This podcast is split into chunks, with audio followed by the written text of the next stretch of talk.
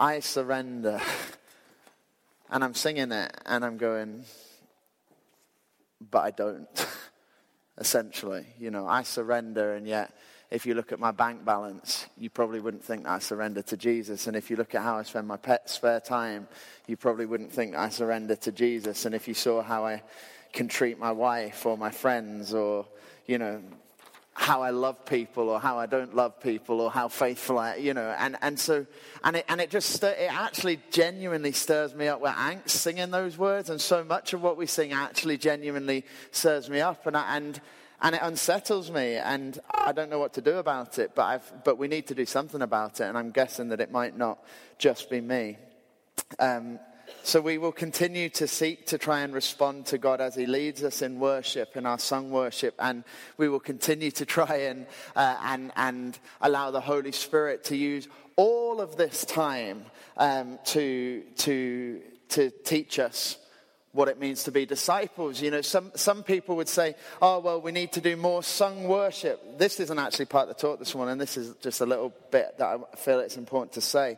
But, you know, we need to do more sung worship because that's more important in our discipleship. Or we need to do more prayer because that's more important in our discipleship. Or if we have to get rid of anything, get rid of stuff at the beginning, at the end, and keep space for the word because that is more important in our discipleship. And what I want to say is no to all of that because it is all all equally important as we seek to walk with Jesus. Uh, you know, when you look at the life of Jesus, he worshipped. He was found in the synagogues worshiping uh, as was his custom, as was the Jewish custom of the day. But you see him spending time quietly in prayer. You see him eating with his friends. You see him spending time with three disciples and 12 disciples and 72 disciples and 5,000 people. Uh, uh, and, and what we see is that there is no model uh, for the gathered community of God that doesn't involve all of these things in some way.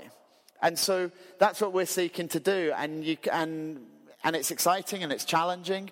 Um, it was challenging this morning, kind of when are the kids going out, when aren't they going out, and all of that sort of thing. I was stood here feeling stressed. I have to, I have to confess. I was like, oh no, the sign's up, and now the youth are going out, and the kids are staying. Oh my goodness.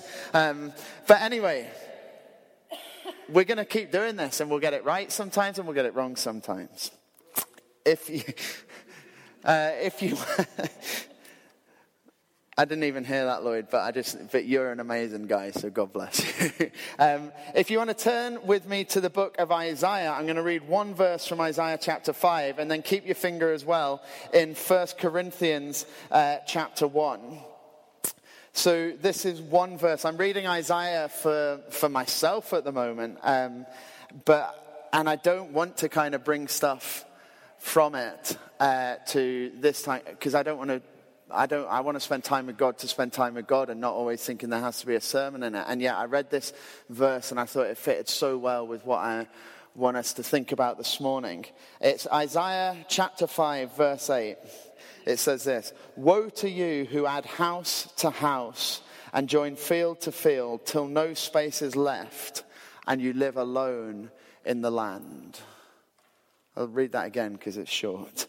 Woe to you who add house to house and join field to field till no space is left and you live alone in the land. And then in 1 Corinthians uh, chapter 1, Paul writes, I appeal to you, brothers, in the name of our Lord Jesus Christ, that all of you agree with one another, so that there may be no divisions among you, and that you may be perfectly united in mind and thought.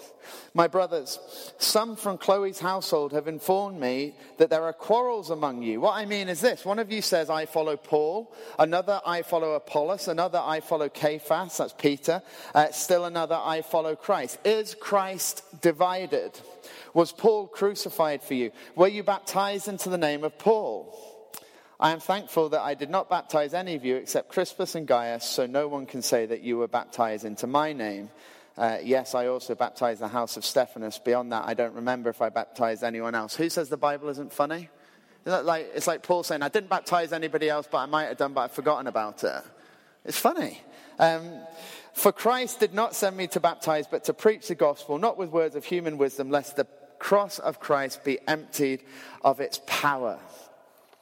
Um, I, I, probably used to talk about it too much. I don't anymore because I don't play it anymore. But, but for, and so for those of you who are new, uh, newer around Southside, or we have American visitors this morning, so I want to tell you something about a beautiful sport called rugby. Uh, you butchered it and turned it into American football, as we call it. Um, and yeah, the less said about that, the better. But anyway, I used to play rugby, and one of the things about rugby was it had this incredible sense of community around it. I can remember I had played um, in a junior international over in France, and the whole of the town had turned out to watch this rugby match. We were under 18s. The whole of the town had turned out to watch England under 18s against France under 18s. And then, as is also kind of the thing in some rugby circles, we went out and, and we had a, a celebratory drink. We'd lost, but it doesn't matter because then you're a rugby player. You celebrate whether you win, lose, or draw. And we were making our way back to our motel later that night. It was about midnight, and, and uh, we're there, and a few of us were just getting further and further behind the party. And then suddenly, this guy came up to us and he was like, Were you guys playing rugby? He said it with a French accent. I'm not, were you guys playing rugby today? I was like, We? Um, and, uh, and, he, and he was like, yeah, you. And I was like, yeah, okay. And do you like that? And, and, and, and, and he said, come into my house. And so we went into this random French guy's house. And we were rugby players, so we went straight to the fridge. And uh, I can remember taking out this smelly French cheese, and another guy had a gatto. This is a true story. And then the, this guy's wife came down in her dressing gown and was like, what's going on? And we're like, oh, we're the England rugby players. And she was like, oh, come in, come in. And and, and the reason I tell that story is we were complete and utter strangers in this family, in, in this town. We were actually the enemy in this town. We were the ones who a few hours earlier they'd been like cheering Allez les Bleus and all of that sort of thing. We were the enemy, and yet at midnight we are welcomed into a stranger's house, into a stranger's fridge by his wife in her dressing gown. What I want to say to you this morning is how many of you have ever welcomed a Christian brother or sister into your house at midnight in your dressing gown just because they are a Christian brother or sister? Okay, so the rugby Somebody has. Yes, one person. Well done. So, the, uh, you know, I, I, tell it as a kind of a joke. I, I remember a brilliant um, thing. You might have seen it in the BBC Sport this summer. So, the British and Irish Lions were playing down in New Zealand, and a British Lions fan, his, uh, his accommodation fell through. And, uh, so he's like in New Zealand, he's on his own, he hasn't got any accommodation. And this Kiwi woman says, Oh, come and sleep on my sofa. And so he goes, and like, it wasn't inappropriate. I'm getting the idea that she was like his mother's sort of age. And so he, he goes along and he sleeps on the sofa of this Kiwi mother who, t- who it turns out has two sons in the All Blacks squad. Isn't that amazing? If you go to the other side of the world and you are a rugby fan or a rugby player, you will get welcomed into somebody's house. You will get given somewhere to stay. You will have someone put their arm around you. When I first moved up to Glasgow, I turned up on a Wednesday. I trained with Glasgow Hawks on a Thursday. I played for them twice that weekend. I went out with them for a beer after the game. When I first moved to Ayr, we moved on a Sunday. I went training on a Tuesday and a Thursday. I played on a Saturday. And I was out with the guys on the Saturday night. I got welcomed immediately, straight away, no strings attached into this incredible community. I was watching a video online recently. Um, I'm just seeing if he's here, actually. He said he was going he's not here. Um, but there's a guy in the gym that I train in now, and he's, his life has been utterly transformed through, through going to the gym and training. And, and they made a promotional video about him. The sport did, you know, not just our local gym, the, the kind of worldwide thing. I'm not going to say the name because you'll all like say, oh, you're always talking about it. Um, but uh, but the, the, the organization made a video about this guy, and I watched the video video. And I thought, everything he is saying is what people should be saying of the local church. He said, I was not interested in lifting weights. I was not interested in doing fitness, but I went along to this place and this community rallied around me. I had people helping me out. I had coaches helping me out. I had guides messaging me if I wasn't there saying, Is everything okay? Where are you? We've missed seeing you. I had people giving me advice on how to train, how to eat, how to live, how to sleep, what to drink. What, you know, everything, all of life was covered. And this guy is saying, this community has made just such an incredible difference in my life and you can see it in who he is. He was like he was a guy who was taking coke he was playing in band it doesn't mean that if you play in a band you take coke but he you know he was all over the place and he became a part of this community and his life was turned around and i'm going that should be a video about the local church. And yet it isn't and what I want to speak on this morning as we continue this I Am series, for those of you who are just visiting, it's not just American friends, hello. I'm not going to shout out your names, don't worry, but it's great to see some new faces again with us. You're so welcome here. Um, and I really hope that you'll feel that, not just because a guy from the front says it, but because you will genuinely be welcomed in this place. But we're doing a little series at the moment, and the series is called I Am. And the I Ams that we're thinking about, I'm going to look at you three because you've not been here for any of it. Sorry, now everybody knows you're visiting. Um, uh, the I Ams that we're talking about isn't like I am of uh, God revealing himself as I am. It isn't the I am sayings of Jesus. It is some of the I Ams that the Bible tells us about us. Uh, it's some of the things that the Bible teaches us about who we are. And in, and in the first week, we talked about how I am created in the image of God. And one of the things, I'll stop looking at you now. just feels like a personal room. Um, and, and one of the things that we thought about in the first week when we said, I am created in the image of God, is uh, we said, as someone created in the image of God, all people, not just followers of Jesus, not just those, I, I, I listened back to the sermon this week, I said, not just those who are washed in the blood, not any of that sort of thing. Every single person made in the image of God, which is every single person, is made for community. And that's what I want us to think about this morning. Just kind of like unpack it a little bit more. I am made for community because I am made in the image of God. I am made for community. And what I want you each to do, and even just as I'm talking, even as we're just kind of introducing this, is to say, what is the best community that I've ever been a part of? Or what is the best community that I have ever witnessed in action? And I hope and I pray that for some of you it is the church. But I would also hazard a guess that for many of you, it isn't the church. That for this church, and I don't just mean Southside here, but this church that is the um, lived out body of Jesus Christ in the world today, that is called, as Paul says, to be one, to show unity, to show community, is not actually a place where that often happens.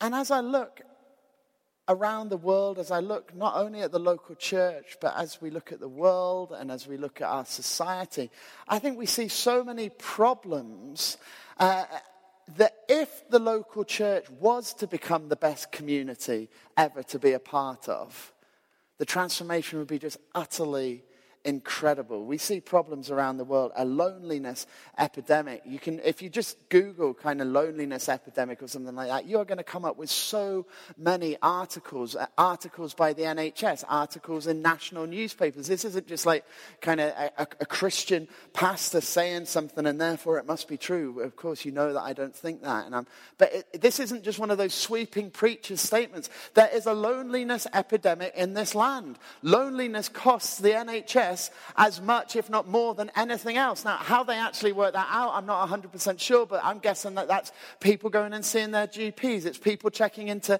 A&E when they don't need to. It's people who, because of loneliness, maybe eat too much or drink too much. Or, you know, it's pe- it, loneliness has real health implications beyond only mental health. Loneliness uh, is costing the NHS more than anything else. There is a loneliness epidemic. That is added to by the fact that we have an aging society society. I remember when I was doing some pastoral visiting. That sounds so pastory.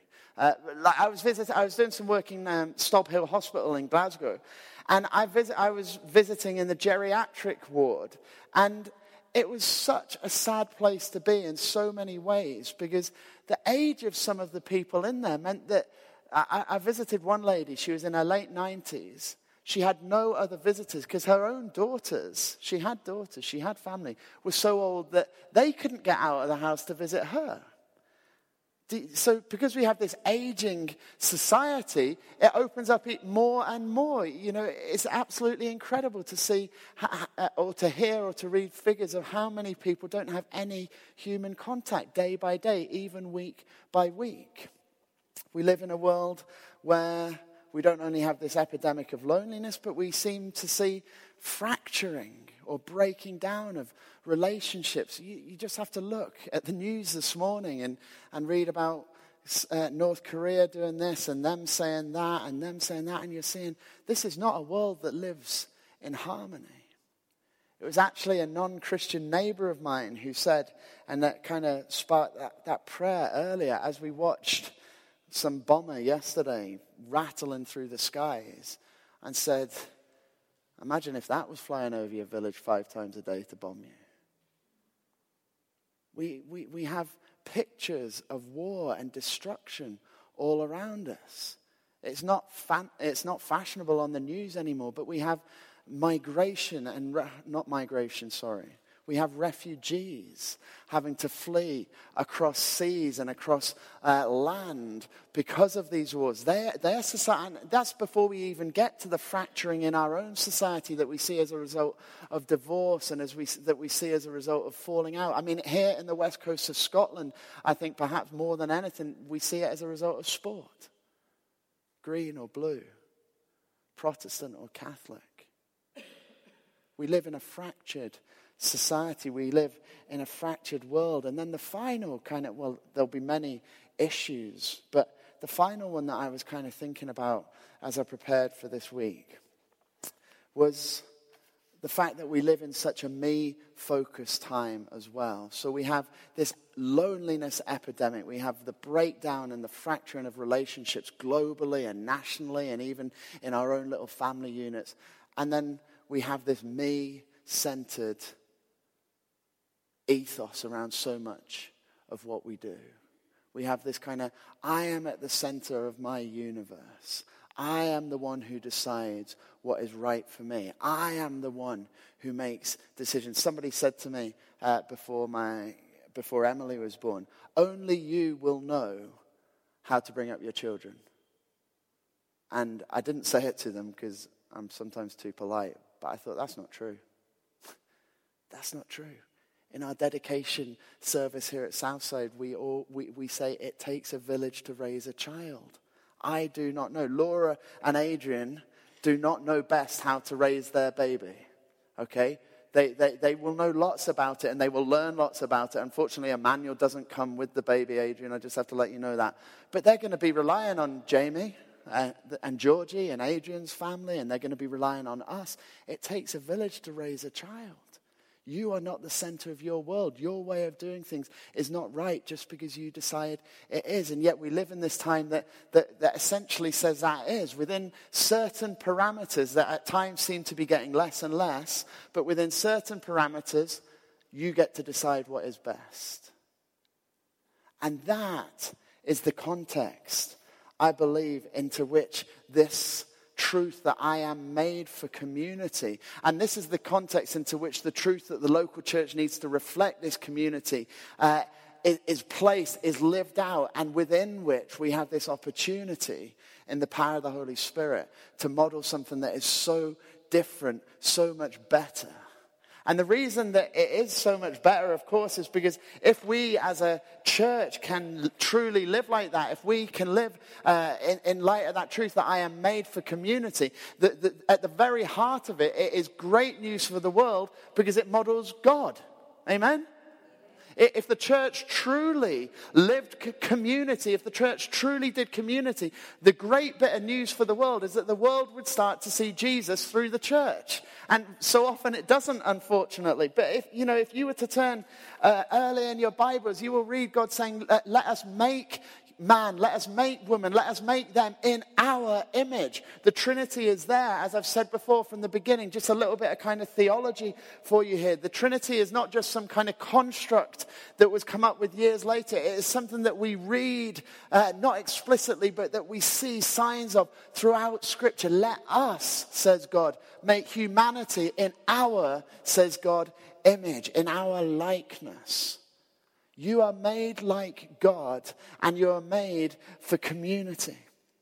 And what does that God community look like? Well, it looks like a community of mutual love, of mutual service, of mutual self giving.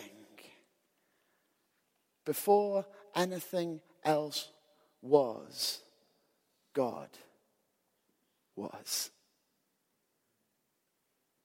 And I remember it was, it was Trinity Sunday that I spoke on this before. I didn't know it was Trinity Sunday, except somebody texted me. And they, and, and they texted me and they said, You are caught up in the biggest hug triangle in all of space and at time and eternity.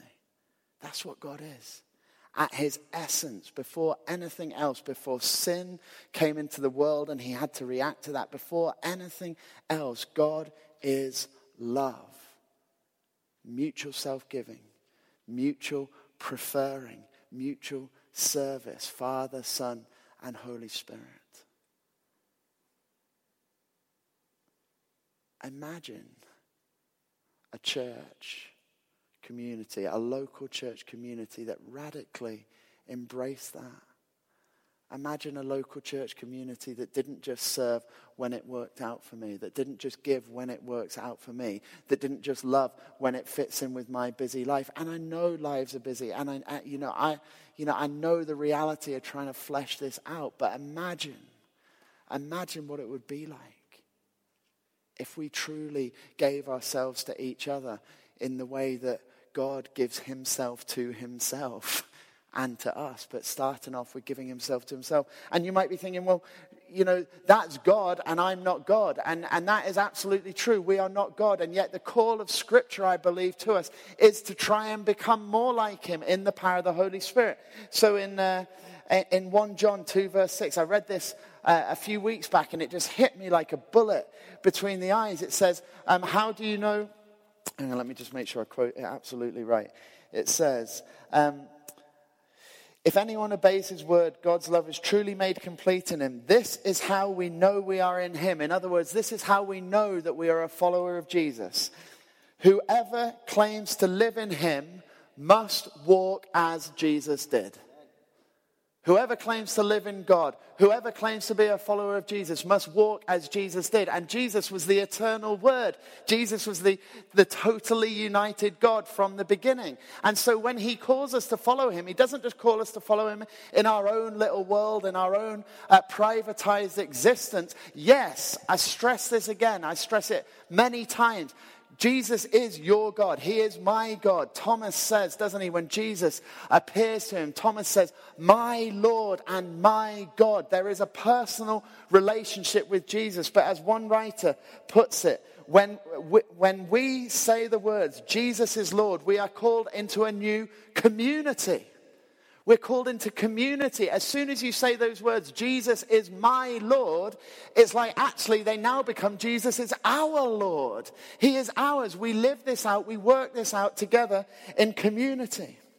So we see uh, that in one, in 1 John verse 2, in 1 John 2 verse 6, we see Paul writing to the church at Corinth where I've just read from, and he says, imitate me or follow my example as I imitate or follow the example of Christ.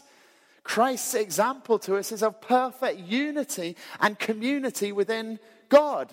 And so, what Paul is saying, amongst other things, is just as God is united, just as God is one, so must the church be one. It's a, par- you know, I, I know I'm kind of paraphrasing it and fleshing it out, but, but that is what happened. If, if you work out the implications of what Paul is saying there, when he says, imitate me as I imitate Christ, the, the implication for us is that we have to grow as community. In Philippians 2 and verse 5, Paul exhorts the church at Philippi to have the same attitude as that of Christ Jesus. Once again, the implications of that are not simply that it's all about me and Jesus, it's all about me and God. It is that we model who Jesus is, and Jesus in the Godhead is community. So we face this problem that so often we look at communities in the world, and so often we might uh, find ourselves saying, Well, what's the best community that I've ever witnessed? Or what's the best group of people that you could ever be part of? What's the best club that you could ever be a part of? And, so, and, uh, and unfortunately, often the answer is not the local church. And then, and then we see the problem in the world the fracturing, the loneliness, the sin, the, the displacement, the, the me at the center of everything when we are called into something that is not about me, I and me, it's about us and we. And so I have to ask myself, well, what is the solution to that?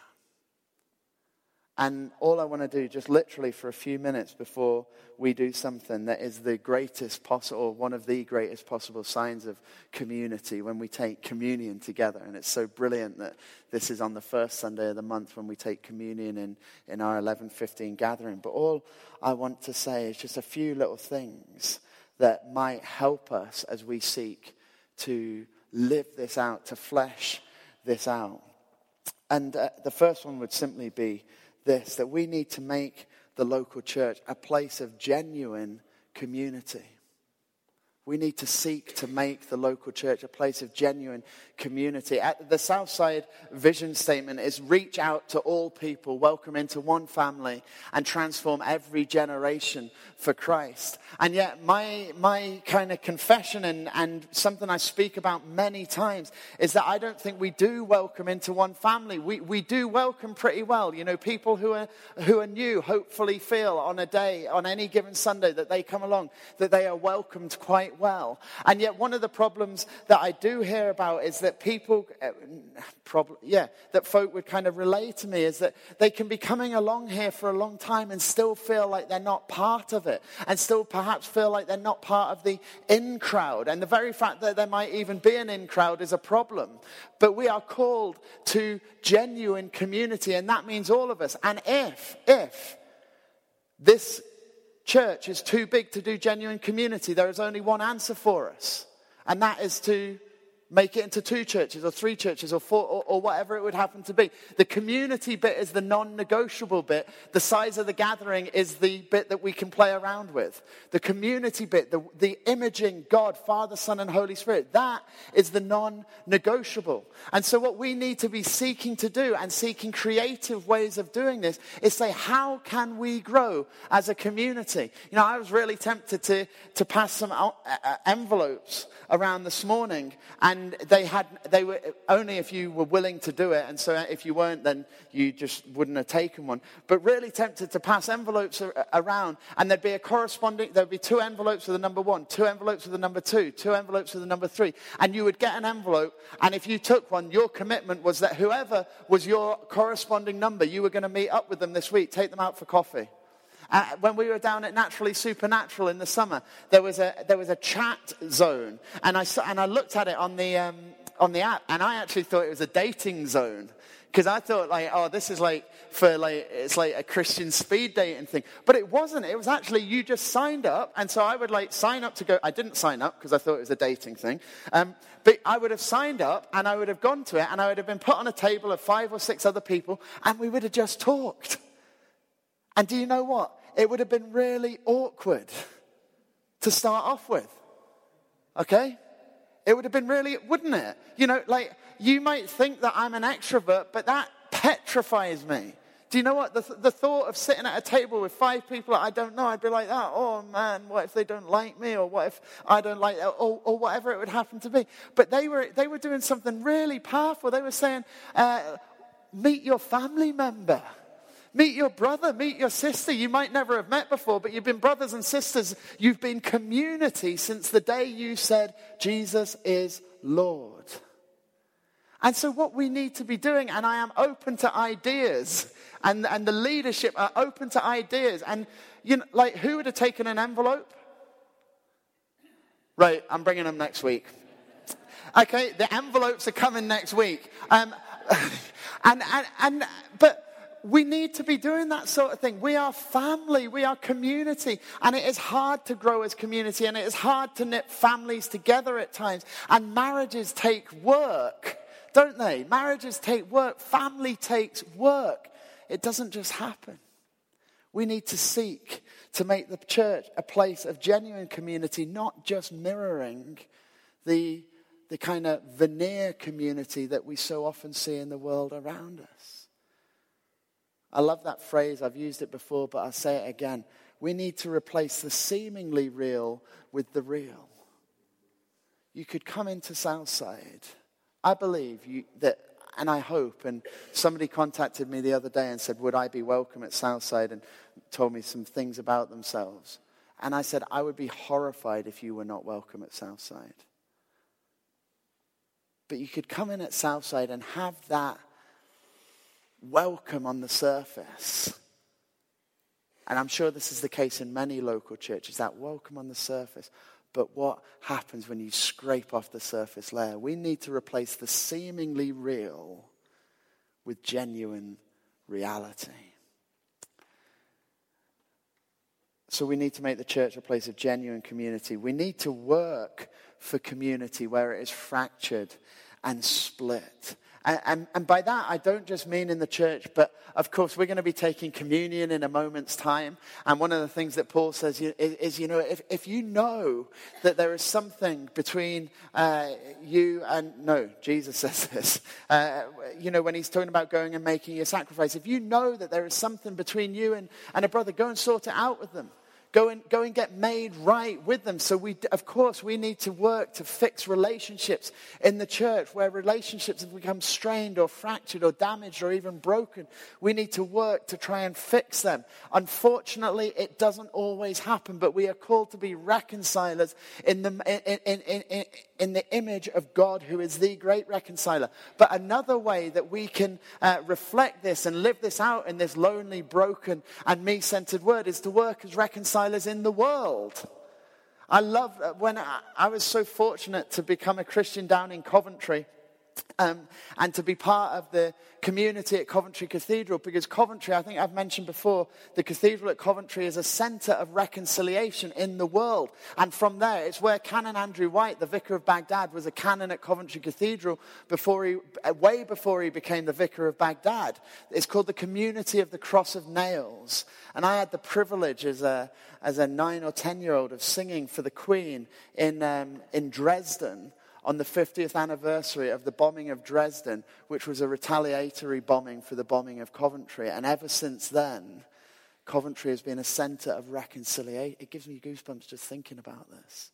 But the church of Jesus Christ, following in the image of God, following Jesus, is not just called to be a reconciled community within ourselves, but is called to be a community that reconciles out with these walls.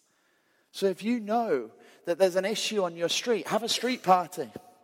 If you know that a bunch of folk don't get on, have a barbecue and invite them all over and, like, you know, just go and wait in the kitchen while they sort it out. But but, but no, seriously, you get people together, bring people together. It doesn't even have to be where there's like obvious um, disunity. It just actually has to be bringing folk in your street together. A couple of Christmases ago, we, we did a Christmas party in our house for our street, and Karen put invitations through every door. And there were people who came in who had lived on Queen's Terrace for years and they had never spoken to each other. Okay, they hadn't, they didn't need reconciled in the fact, in the sense that they had anger or anything between them, but they need brought, they needed brought together because they were living next door to each other and they didn't know each other's names.